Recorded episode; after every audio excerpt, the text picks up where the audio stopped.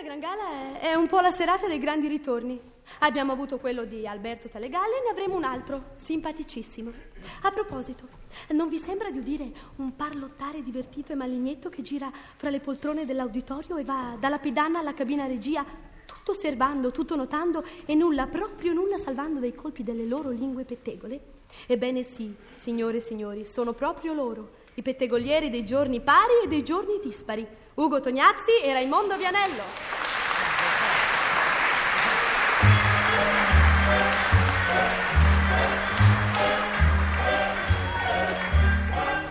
Pisi pisi baba, eh, pisi pisi baba, eh, pisi pisi baba,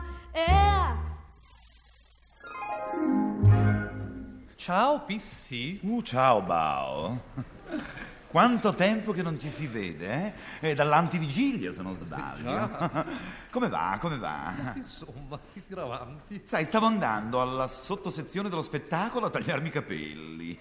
Alla sottosezione dello spettacolo. A tagliarmi i capelli. Ma che c'entra la sottosezione dello spettacolo? Ma come non lo sai? Lì tagliano tutto. Ma pettegolami un po'.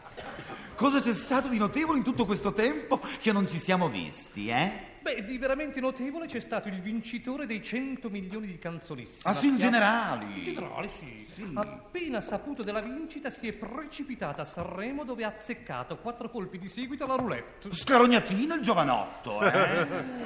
Ma questo è niente, sì, perché dopo aver vinto i quattro colpi di seguito alla roulette è andato al ristorante a mangiare delle ostriche e ci ha trovato dentro una perla. Che mi dici? E poi è andato a fare una raccomandata alla posta, senza ricevere dalla signorina dello sportello il solito francobollo come resto, ma pensa. Ma questo è niente.